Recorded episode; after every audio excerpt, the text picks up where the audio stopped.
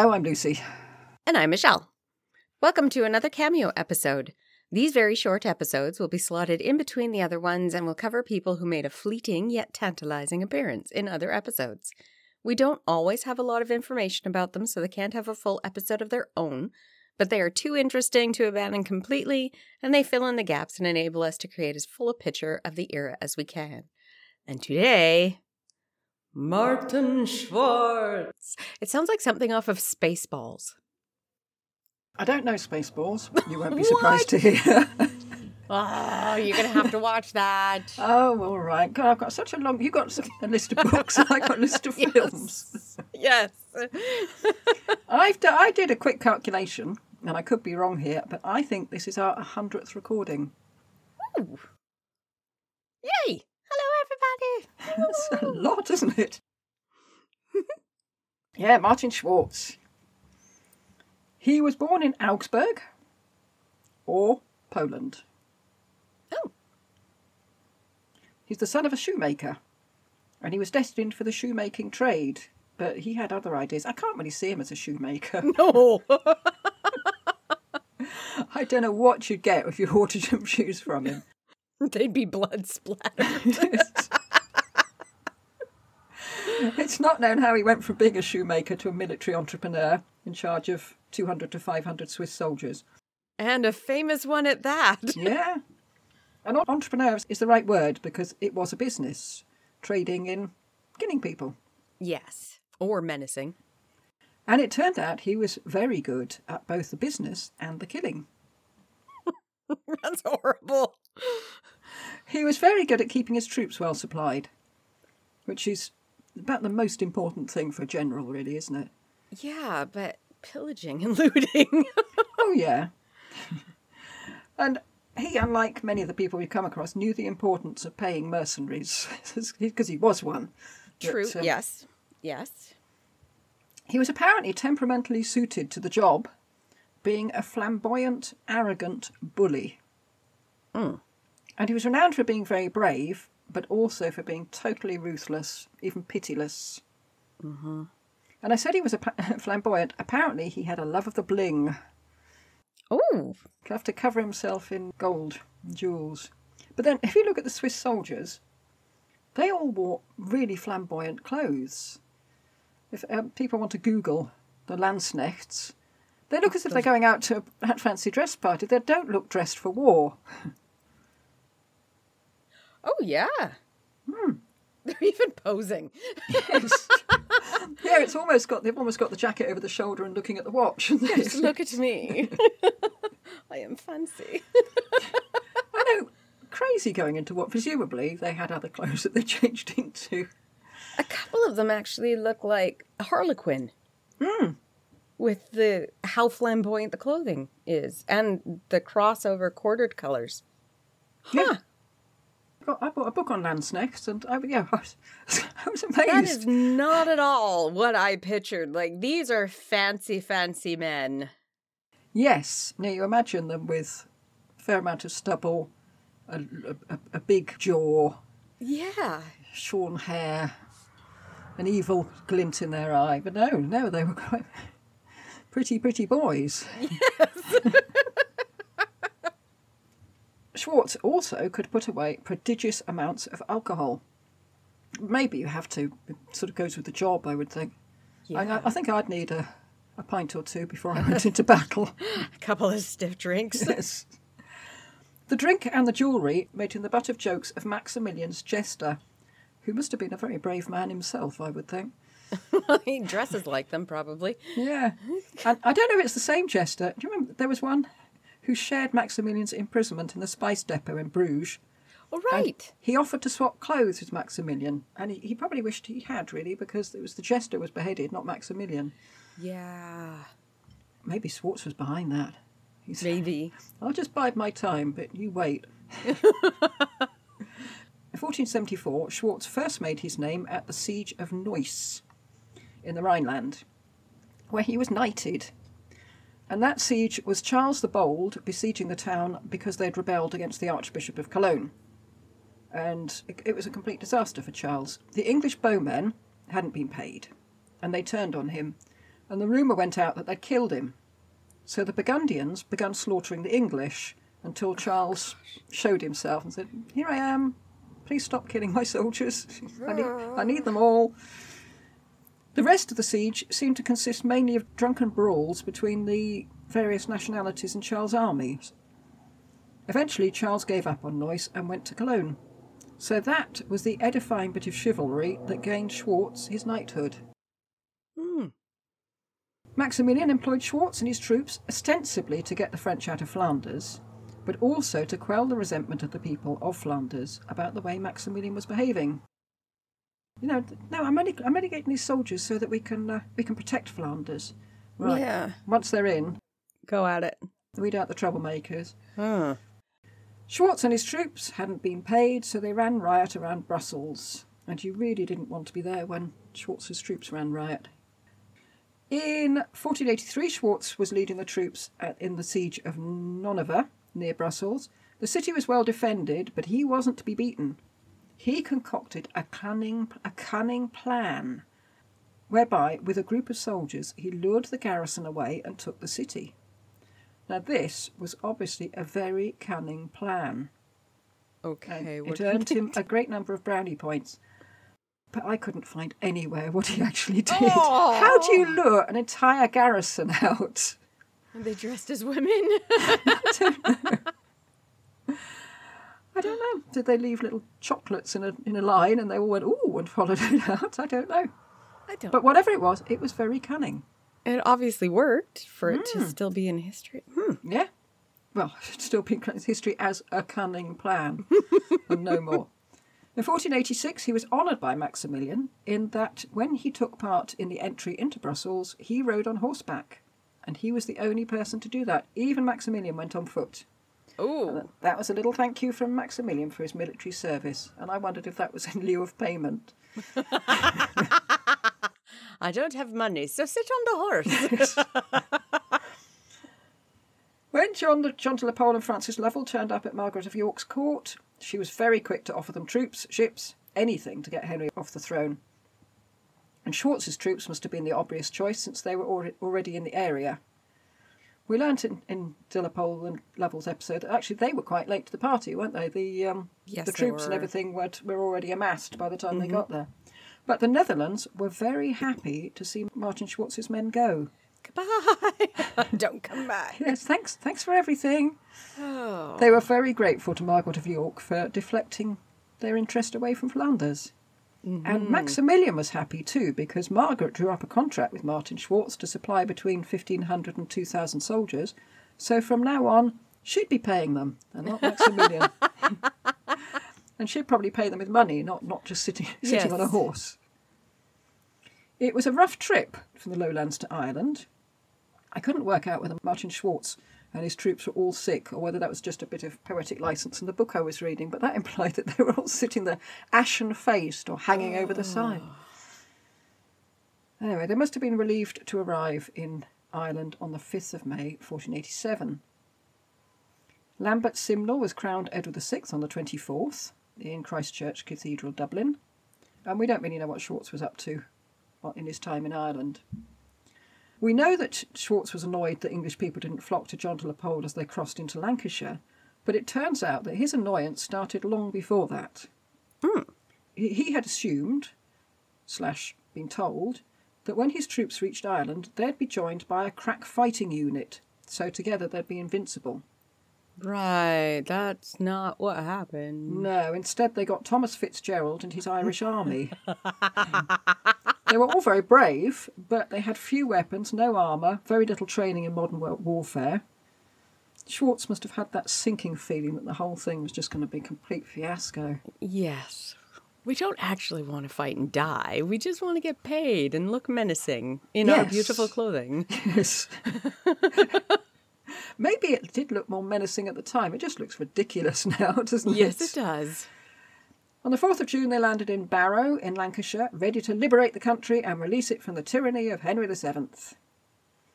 When they reached terra firma after sailing from Ireland to England, Martin Schwartz would, would immediately have had to put his troops into battle formation, since they could easily be attacked by the forces of Lord Strange from the south or Lord Clifford from the north. Anyone seeing them, though, would have felt thoroughly intimidated, despite the ludicrous clothes. Especially since the German troops would have been arraigning themselves to the sound of the fife and drum, and that was yet unheard in England. Oh. Because we talked in the Patreon episode about Machiavelli suggesting music to accompany Yes. the war. Yes. Perhaps not to accompany the war itself, but the entrance into war. So, yeah, uh, Schwartz was doing it. At the battle, Lambert Simnel was only a figurehead. John de la Pole had seen action, but he'd never commanded an army. Francis Lovell had been up to Scotland, said, just popped up to show everyone I'm here, and then disappeared down south again. Leading the Irish, a Thomas Fitzgerald had little or no experience of command. Martin Schwartz was the only one there who knew what he was doing. And probably thinking, oh, God. Yeah, Looking around. I think so. But he was of a lower class than the rest of them, and he was foreign, and he was a so nobody would listen. Well, I did wonder whether they would, but they, they do seem to have done so. But he was, you know, he might have been of lower class and foreign, and but he was also extremely intimidating. so I expect they did listen. Also, John de la Pole had promised that the English would come flocking as soon as they landed on English soil. So where were they? De la Pole, Schwartz, and co. had gone over there with only 8,000 troops, intending to expand their forces as they went along.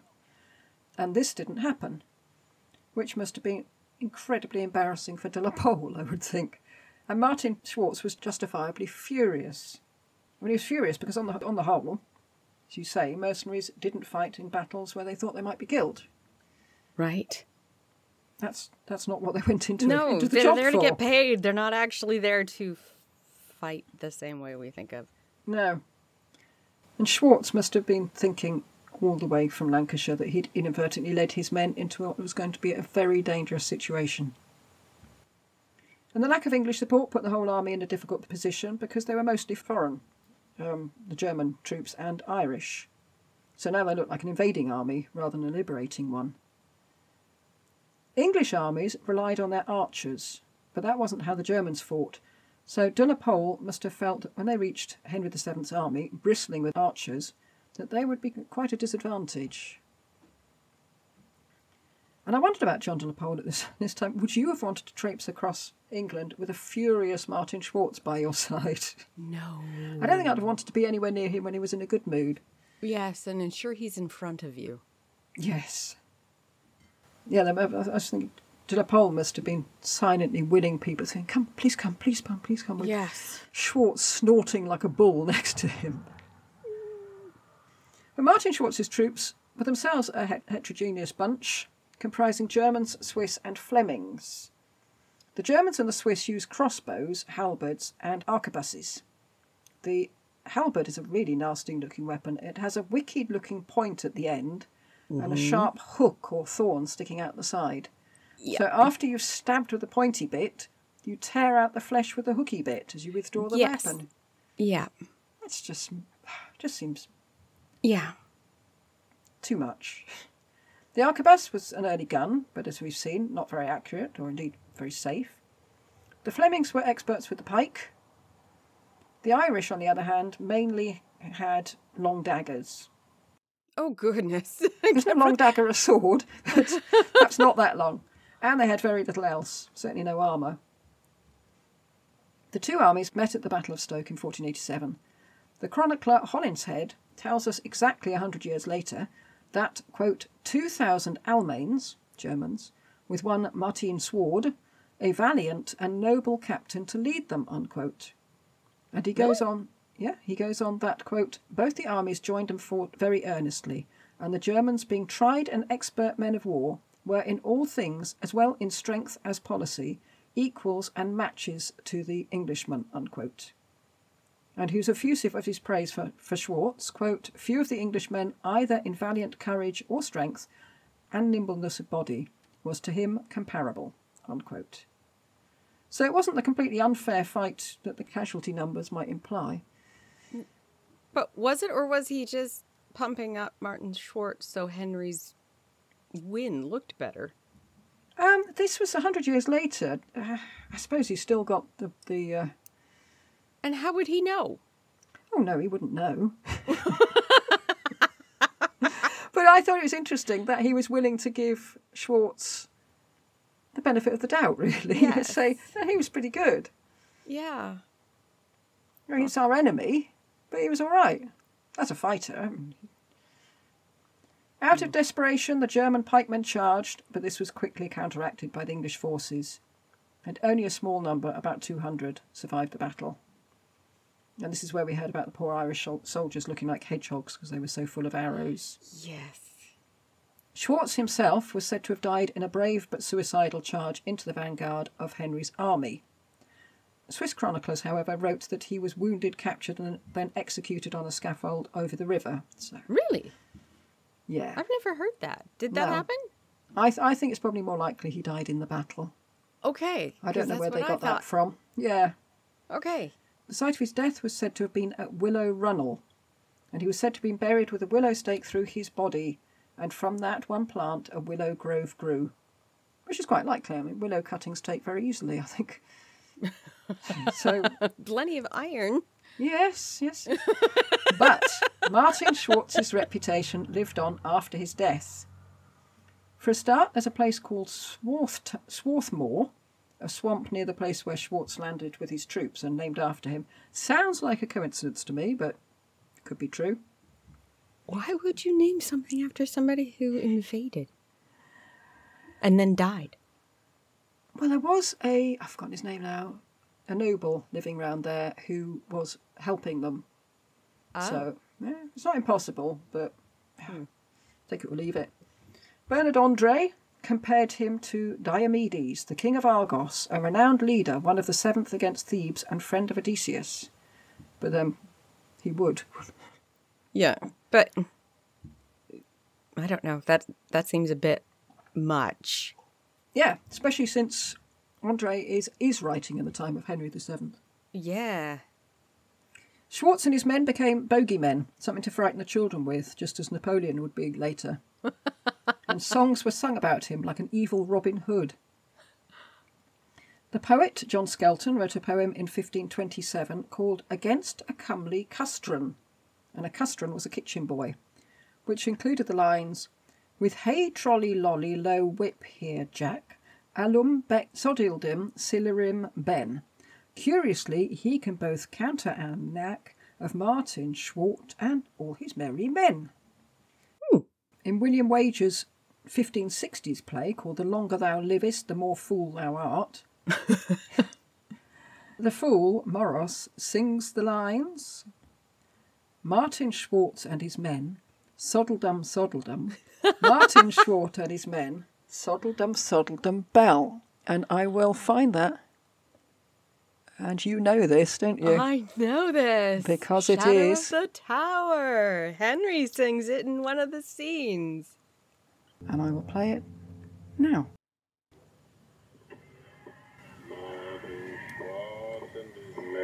Yeah.